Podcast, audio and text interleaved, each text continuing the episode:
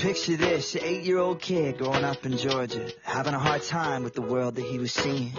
Coming home from school, scared to death and always wondering what kind of mood his dad would be in. That kind of home can do a number on you. Mom and dad broke up, and I guess I broke too. I grew up thinking nothing good could ever come from a story like mine. But who turns a broken dream into a life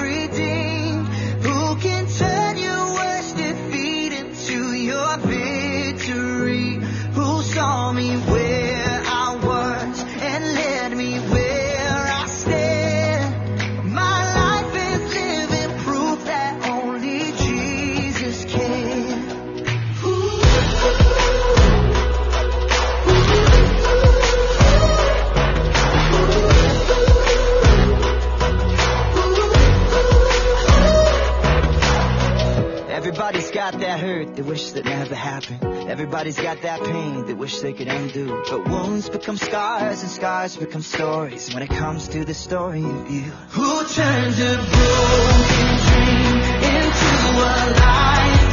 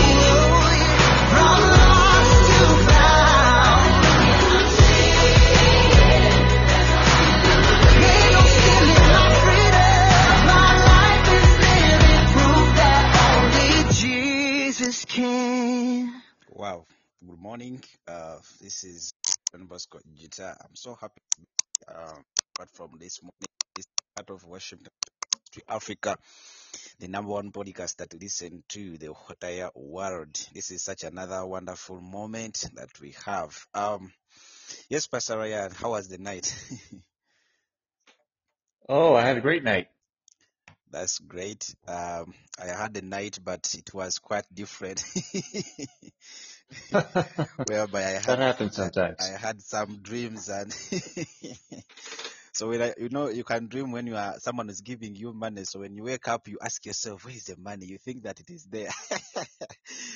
Anyway that's how dreams are very very funny. We are so happy to have you this morning uh, with us under the topic and the theme of we should not push the vision and we have uh, we are trying to find the solution. How can we um, live in life uh, as we are not misfiring or that we not miss the target according to the vision that we have from our childhood.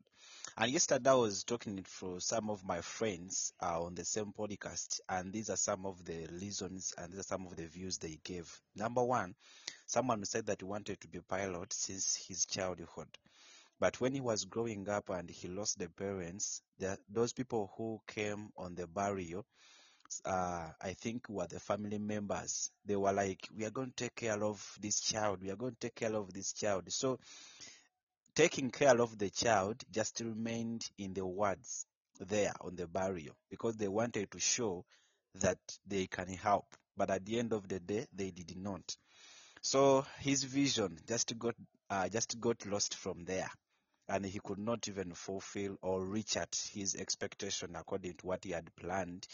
And right now, he's thanking God that at least he's with the Word of Life, and Word of Life has given him what we call the go ahead to have the opportunity of studying God's Word. And he believes that hmm I think it was part of God's plan that at least even if he missed the other vision, but at least he knows God and he believes in Christ. So that is such a kind of some of the views that some people were giving, and the others they gave several views. Others wanted to be doctors, others wanted to be lawyers, but now they are in different places and different positions. Why? Just because they couldn't make it. And one of the factors, some of the factors that they are mentioning, they are saying money, family influence, peer pressure, and uh, themselves at a point they were the problem or they were the challenge that hindered them uh, to achieve the visions they had. And we discovered, Pastor Ryan, that uh, a vision is a long-term target, and indeed along the way we always find the obstacles and hindrances that always divert us from the right track or maybe missing out what we wanted. So that is some of the whatever. Now I would like to start um, with asking you this question. In your life, have you ever been there and you had a vision, but along the way you got stuck, or maybe something else diverted you from the uh, the vision you had?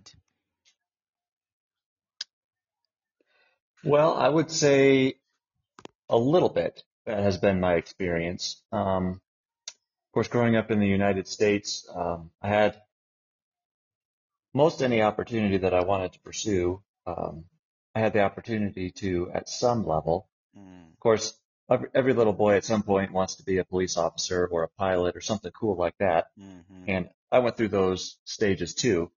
Um, but as I was finishing high school, um, I was trying to decide what I wanted to do next because I was only a few months away from needing to decide on where I wanted to pursue school and then how that was going to be uh, paid for. Mm, And what happened over the next number of months and really years is I decided that, um, of course, I was graduating high school in 2001. And if you remember, mm, uh, historical events from 2001, there was a significant one in the United States, and that was the attack on September 11th. And so that really brought the military to the front of my mind and specifically chaplaincy in the military. So uh, during my senior year of high school, I decided that God was really leading me towards military chaplaincy as my next step. So then I had to figure out what did I need to have educationally, um, experience wise, and those things to be prepared for that. And there's very specific requirements that the uh, United States military has for that type of a job. mm, So I started researching and I found that I needed a four year college degree and also a seminary degree and also ministry experience of, mm, I think, two years. And so from the time I was in high school to the time that uh, I had all of those requirements met, that was about nine years uh, mm, by the time I finished college and finished seminary and got this the ministry experience in a church. mm, And so I, I prepared for that calling for a period of almost 10 years. And then the time came to uh, join the military and, and be full time. And I did that for about five years that I was in the army as a chaplain. mm, And then there I was. I was uh, stationed at Fort Bragg, North Carolina. I was minding my own business and um, I got a phone call that kind of changed my my direction. Um, mm, and that phone call was from a church in Pennsylvania mm, that I had been a part of for a couple of years. And it's actually the same church where I am now. And the reason that I got the phone call is that they were looking to uh, add another pastor to the staff there. And they were calling to see if I wanted to do that. So there I was in North Carolina doing a job that I really enjoyed and that I thought and still think God called me to do. mm, And then I get this phone call with an invitation to go do something completely different. Well, not completely different, mm, but leave the military and go to a civilian ministry. And that was a, that was a big decision to try to work through. And, uh, kind of a choice between two good things. I can serve God by staying in the military and continuing as a chaplain, or I can serve God by leaving the military mm, and serving as a pastor. And so some of the things I had to sort through is, is God, did God call me only to this one job? mm, Or has God called me to serve him wherever it is that I might end up? And there there's just a lot of things to sort through. mm, And my ultimate decision is, was to leave the military and to take that position as a pastor. And that's where I still am now. So in a, in a way, you might look at that and say, well, you, you trained and prepared for nine years mm. to do a job that you only did for five. But Mm, that doesn't seem to make sense. That's true. And certainly that wasn't my expectation going in. I thought I'd, I'd do it for 20 years, 25 years, 30 years, you know, as long as they let me stay. And that's just not, not the way God Mm, directed my steps. It reminds me of Proverbs 16:9. mm, The heart of man plans his way, but the Lord directs his steps. mm, And so you could look at it as, well, that was a waste to train for so long for a job you did for relatively short amount of time. But everything that I experienced mm, in the years of training, in the years of being in the military, and even the last six years where I've been in the pastorate mm, have all been equipping me for whatever it is that God is going to have me do next. mm, So really the, the prep, the time of preparation and the time of ministry really blend together. So whatever ministry you're doing is preparing you for the ministry you're going to do next. Whether that's the specific role that you thought you'd have or if God takes you somewhere else. Mm. Wow.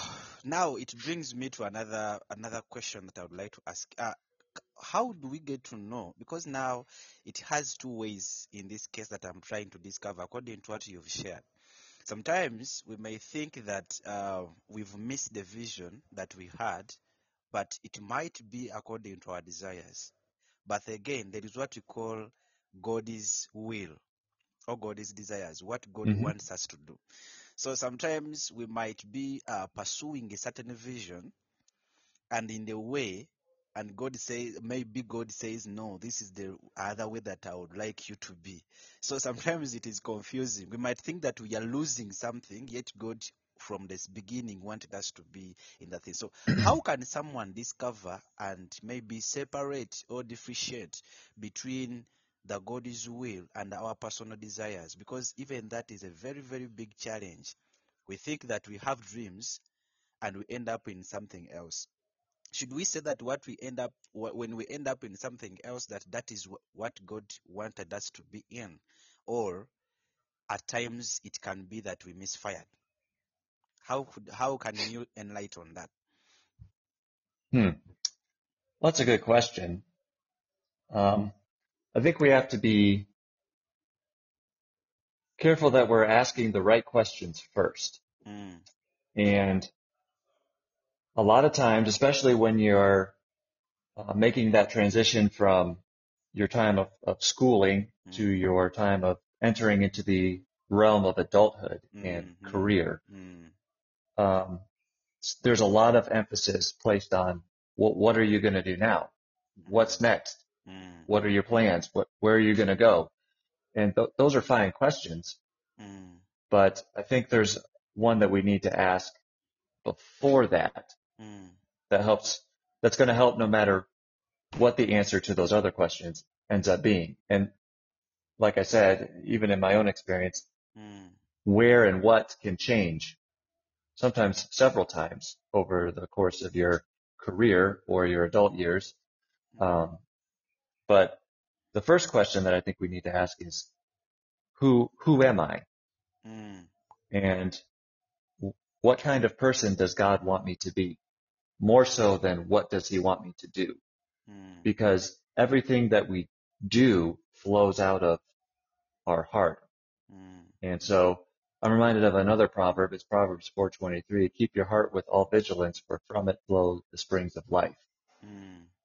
So in other words, I think the most important thing that a young person can do, whether we're talking somebody who's in school, just recently graduated, or entering the workforce, wherever, any time in life really, is am I growing in my relationship with the Lord? Mm.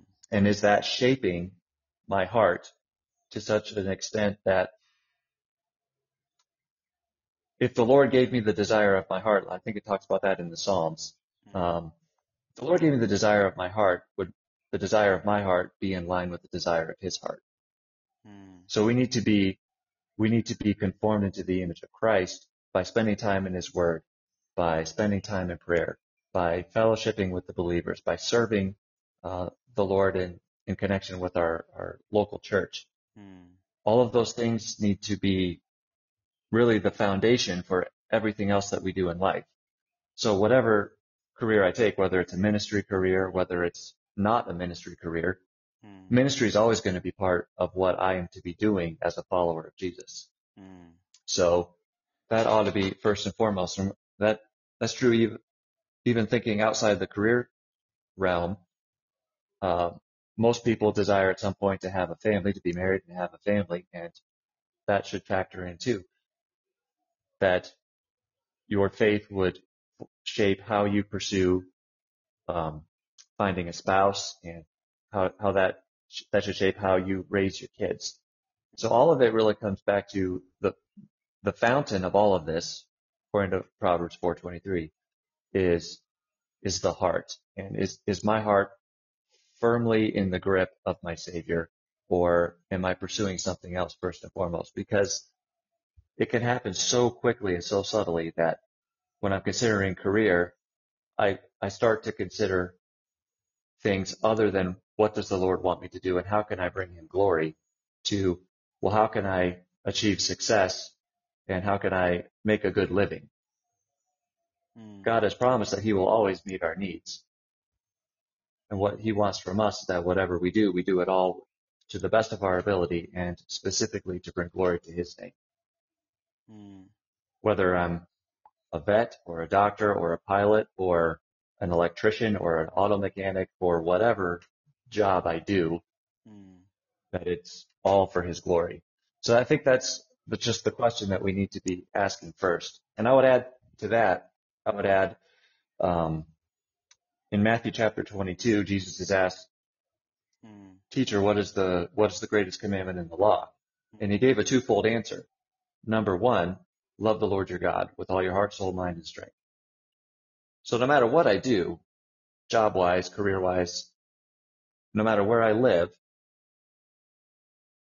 my number one purpose in living is to love the Lord. Mm. And then the second one is to love the people that he's put in my life. So I think those are kind of the, the foundation, uh, that needs to be in place. Building my relationship with the Lord and continuing to maintain that and to, to grow, to understand him better and to be changed Mm. as I grow in that. And then also to invest in the people that he's put around me. Unbelievers, I can reach them with the gospel. And those who are believers, I can encourage them and be encouraged by them regardless uh, in my work. Wow.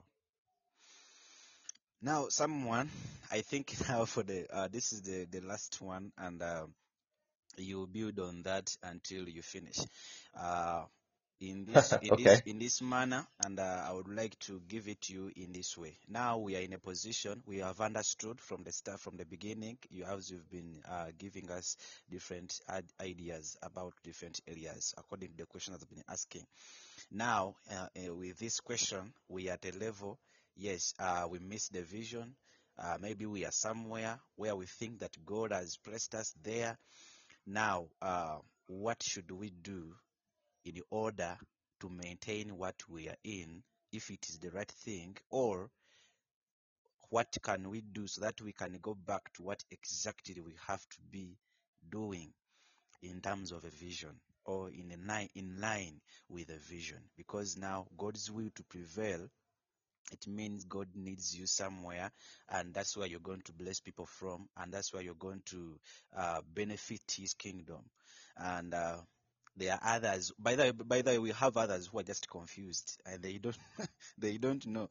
Even if you ask them, because I remember even when I had just finished my uh, senior four, senior four that is O level in high school and uh, they asked me, okay, what is next? And I was like, I don't know. So we have other people who are in that category, in that area. So we would like to know what are some of the ideas, opinions, or maybe advice that you might give to these people. Please take your time. All right. Well, we're going to read the entire last third of the book of Genesis. Mm. Uh, as I was thinking, we're not actually going to read it. We'll just kind of summarize here, but Mm. I would guess that many of your listeners are familiar Mm.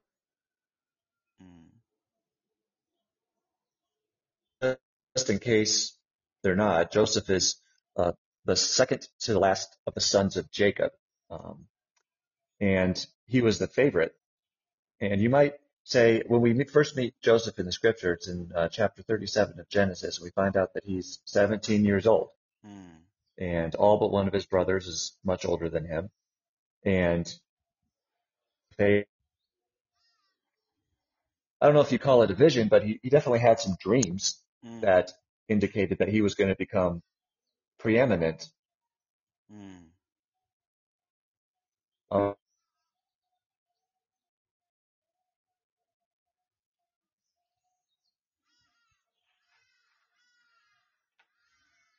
uh, or um, arrogant might be better, an arrogant teenager in the way that he shared that information with his brothers, and they didn't take too kindly to it.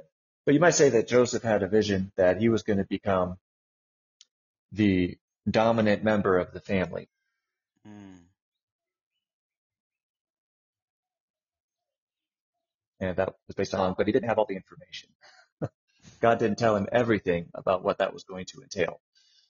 Um, and so as you read through Joseph's story, and he takes center stage from Genesis chapter 37 all the way to the end of the book, uh, you see that he goes through what you might call a series of setbacks in terms of getting to where he thought that he wanted to go.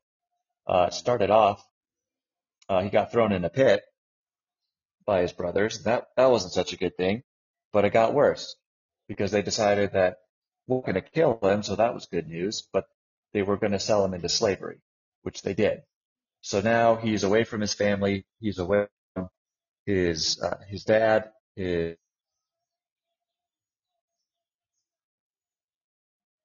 his code of man. He's in a, a country he doesn't know anybody, and he's there to be sold as a slave. Mm. Well, that's kind of a big setback. How are you going to become the preeminent member of your family if you're in a different country and nobody knows where you are? Well, he eventually ends up in the house of Potiphar, and through his work ethic and his character, he is promoted to basically be the Mm. in, in Potiphar's house.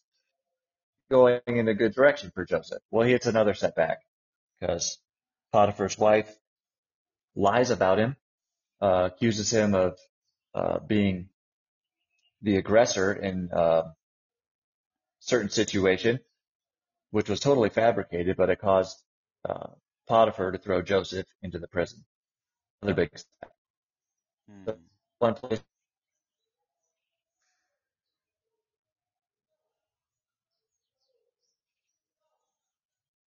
he's been thrown away, thrown again through his work ethic, through his character. He is so trusted that the guards of the prison put him in charge of the prison.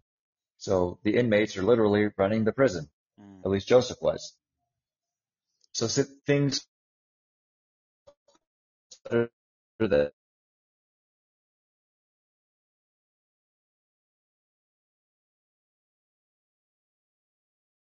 I remember that two more prisoners get thrown in, uh, servants of Pharaoh, and they've had some dreams, and Joseph interprets their dreams, and he's correct because God helps him. Mm. He says, "Remember me," he says to the cupbearer, remember me when you go back to Pharaoh because I didn't do anything to deserve being in here. And the cupbearer says, oh, okay, I'll remember you. And then he does it for two years. That's a long time to be forgotten in a jail. Mm. And fast forward a little bit. Pharaoh has a dream. God helps Joseph interpret Pharaoh's dream because the news of the dream caused the cupbearer to remember who Joseph was and what he had done for him. And so all of a sudden he goes from running the jail to running the entire country of Egypt, mm. which was the dominant power of its time. And so you might say, well, Joseph had a great career because look where he ended up. He was the second most powerful person on the planet. Mm. But really, if you think back to where Joseph started and where he ended up, they're, they're drastically different. And even from Joseph's expectation about how the future was going to be. Mm. Now, everything that, that, that original dream he had is at 17 came true. His brothers did come and bow down before him because they didn't recognize who he was because he had taken on the Egyptian book and they hadn't seen him for 20 years. Mm. Um, but I think what we learn from the Joseph story is not necessarily that if you follow the Lord, you're going to end up as the second most powerful person in the world. Mm. But what we learn is that if you are humble, if you are faithful to the Lord wherever you are, mm. He is going to put you in the position where you can accomplish the task that He's given you to bring Him glory. Mm. Now, for Joseph, he needed to be the second in command in Egypt in order to save the entire nation of Israel that would have otherwise died in the famine. Mm. And we know how, how the rest of the Old Testament unfolds. They eventually moved to Egypt uh, to be under Joseph's care, the whole entire family, Jacob and all the brothers and all their families. Mm. And over the next 400 years, they increase to the size of a nation, and then God brings them out. So Joseph needed to be faithful to the Lord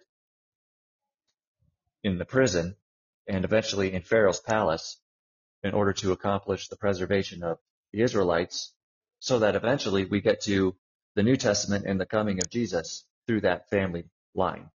Hmm. Most of us are not going to end up in that kind of a position of prestige. But Joseph, I would encourage everybody to read it. We have these different these different stages in the journey. Joseph makes different statements that kind of reveal his heart. For example, in Potiphar's house, when Potiphar's wife is trying to seduce him, he says, how could I do this thing and sin against God? In other words, he said no because it was wrong in God's sight. That is what was most important to him. Then we get to, and he's interpreting the dream for the cupbearer. And he says, listen, it's God that interprets dreams and nothing's too hard for him. So it shows that not only was he living to please the Lord, but he was living in dependence on the Lord. Then he interprets, gets called to interpret Pharaoh's dream, and he says the exact same thing to the most powerful man in the world, the Pharaoh. He says, Pharaoh, I, I can't interpret this dream for you, but the Lord can. And then the Lord did. Again, dependence upon the Lord. And later on in chapter 45, with his brothers, others. Before they are reconciled in chapter 50, it's after. But he says in chapter 45, verse 8, you did not send me here, God did. In other words, he had a, a view and an understanding of God's sovereignty saying, you know, this isn't what any of us intended. You wanted to hurt me. I wanted to rule over you, but God had a greater purpose that overrode both of our desires. Mm. And so a clear understanding that God's in charge, and he was faithful at each stop in his journey to be the kind of man that God wanted him to be. Was he perfect? No. But you can see from when he was 17, he, he's uh, reintroduced to his brothers that he had grown in his understanding of who the Lord was and how he was to live his life. And so for those who are trying to make a decision on career, um, God gives each of us certain aptitudes and ability, and I think those play a factor. We want time and the, the talents that He's that the Lord has given to us, but there there may be circumstances and different things God brings into our life that that change, a career change, a location change, different way our life.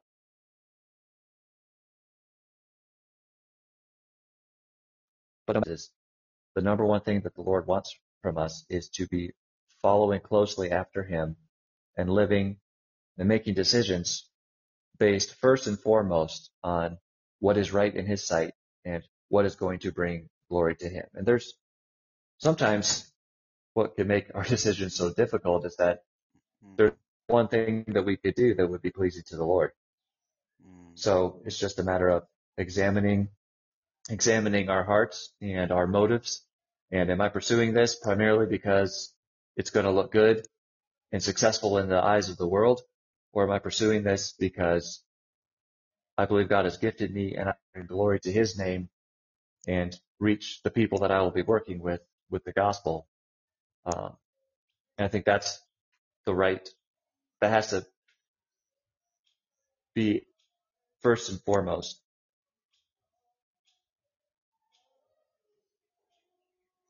As we're considering the different, where we live, no matter um, what our chosen area of work is, the one thing that's going to matter forever is our relationship with God and reaching the people that He has created uh, with the message of the gospel so that they can know Him for all of eternity. So I guess that's what I, I would encourage um, those that might be listening to think about is really setting a, a strong emphasis as early in life as possible on growing close in our walk with the Lord and trusting Him to direct our steps. And I think as we do that, we will not be disappointed with where we end up.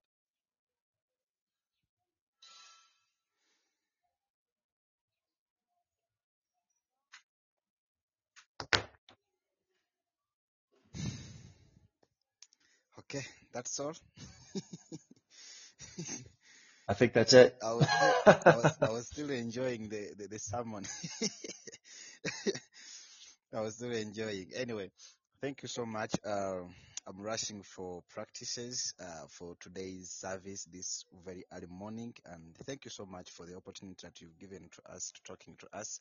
I know you people who are very important in this world in terms of God's word, you're not easy to get, but finally we've tried. and people have, were, has been asking, ah, how can I, how I go to get him? Okay, I told them, no, wait for him on Monday. You wait for him on Monday. I'm going to upload him. So I know it's it's so much interesting, so much interesting, and I believe one thing that uh, have come to my mind when we were teaching, and like uh, there is something I recognize that we need to know what exactly God uh, requires from us. In other words, we need to consult God in most of things before we take any step in life, maybe pursuing a dream or pursuing a vision. And there is something you say that it is it might not be so much of a vision, but most of times we have dreams. So, and uh, I love hmm that point of Moses, uh, no, Joseph. I love that point of Joseph that he prayed out to God that you not to leave him, but God left him for two years. and remember in prison, hmm he just remembered him just when God himself brought a case of the dream to the king and he could not interpret and even the rest of people uh, failed to interpret it. And that's when we see the revival in life in Moses' life that that's when Moses became, um, I think, second in chief. Yeah, on that moment. So hmm it's such so it's such uh, an amazing thing that sometimes even by the way we are in certain situations and we think that maybe God forgot us, forgotten us, but indeed it is not the point. Uh, he has a better plan, as you normally say. And I would like to encourage my fellow listeners that God has a better plan. We should not give up.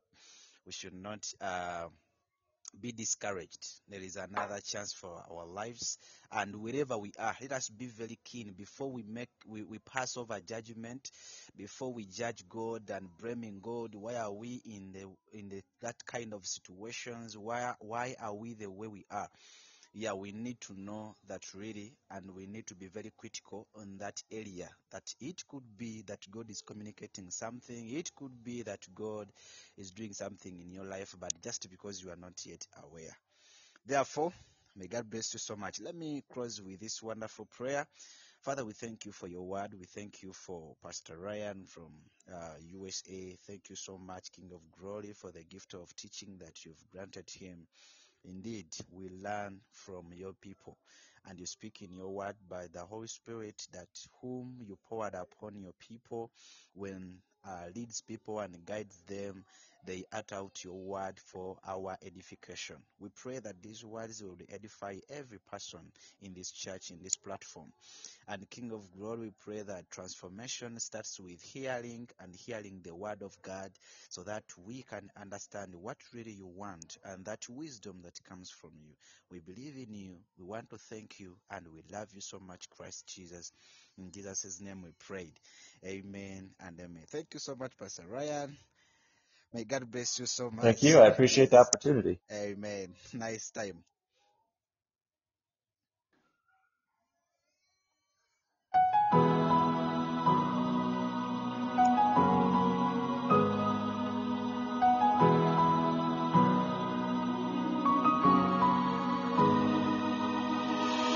Picture this, an eight-year-old kid growing up in Georgia, having a hard time with the world that he was seeing.